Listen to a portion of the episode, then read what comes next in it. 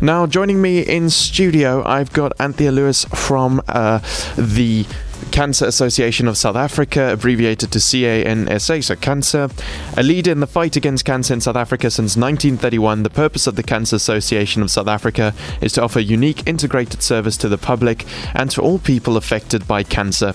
Its mission is to be the preferred non-profit leader that enables research with regards to lowering cancer risk, educating the public regarding symptoms, screening and risk reduction, and providing care and support to all people affected by cancer.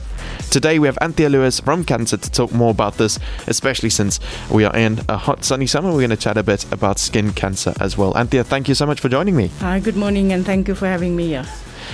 I want to start off, I think, just for those of us who might not know what cancer is or might have some idea, especially in a hospital setting. So, can you tell us a little bit more about it? Oh, so our body is made up of millions of cells, and what cancer is, cancer is a normal cell, but then presents with abnormal cell growth. Cool. Um, so I think that's a that's a great um, explanation because it's nice and simple for us to to understand. Um, so abnormal cell growth are there are there different types of cancers and how do they uh, affect the body? Yes, there's different types of cancer. There's only two places on your body where you cannot get cancer, and that is your hair and your nails. And then, of course, we all have cancer cells in our body, and it takes two things to trigger it. The one is stress, and the other one is lifestyle. Okay, at at the CANSA um, cancer. What is it that you do, and what does the organization do uh, involved with cancer? Okay, so at CANSA, I am the Tough Living with Cancer coordinator. So I work with children and teenagers fighting cancer. And what does CANSA as an organization do? We do firstly research, and then the second tier is education, where we go out and we educate people with regards to the warning sign and the risk factors. And then the other one is our service delivery, where we support people that has been diagnosed with cancer. And in that support, I know that Skin Cancer Cancer talked about a lot during summer. Can you tell us a bit more about uh, skin cancer, the, the support for skin cancer, and what's important to know about it? Okay, so currently South Africa is rated right on top there with Australia as one of the country with the high incidences of skin cancer. So what we are educating people about is about doing the self check on your skin to see if you have any new moles um, developing on your skin. So we we call it the ABCDE, which is A is asymmetry of the mole. B, we say it is the border. If it is defined edges, and then C, we're talking about color. A normal mole is black. So if a mole is red or blue or green, then it's an indication something could be wrong. And D, if a mole is six millimeter in diameter or bigger, indication that something could be wrong. And E is evolved when the mole starts changing. Um, and um, yeah. Okay, and I know that there's an app called My Skin that's related to all of this. Can you tell us a bit more about it and how it can be used? Okay, so My Skin is a free app and we've partnered with them. So it's a free app that you can do your skin monitoring, self skin monitoring. So you can then check and see, go online, check, and um, you can then analyze, take a picture of the of the mole, and then um, you can actually analyze it. And if there's something to worry about, then you can go and see your dermatologist, or you can go to a GP. And is there any way that we can find out more information about this to I know obviously now you've given us some great points. You've given us the ABCDE, which is great, and the app.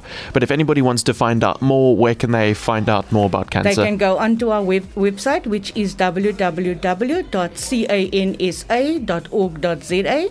There they will find pamphlets on all types of cancer. They will find pamphlets, especially with regards to skin cancer, how to be sun smart. And the most important part is when you're out in the sun, please apply sunscreen. Wear a floppy hat because it covers your neck and your ears, and those are the areas that normally burns first, and then hydrate when out in the sun. I was about to ask you, you were, gonna, you were mentioning SunSmart, but then you covered it for us, so that's yeah. great. Sunscreen, hat, uh, and make sure that you don't get burned, basically. Yes. Awesome. Anthea, is there anything else you'd like to add before we let you go? I know it's been short and sweet, but I think you've given us some great tips and also told us a nice, I think, understandable, in a nice, understandable way about cancer. I think for the kids in the hospital, you, you, you said that you were the tough living with cancer. Um, involved in that way. What do you do on that side? I know you mentioned being involved with kids and, and, and teenagers. So I work with teenagers and children that has been diagnosed with cancer. So I will support them from start of diagnosis right throughout treatment.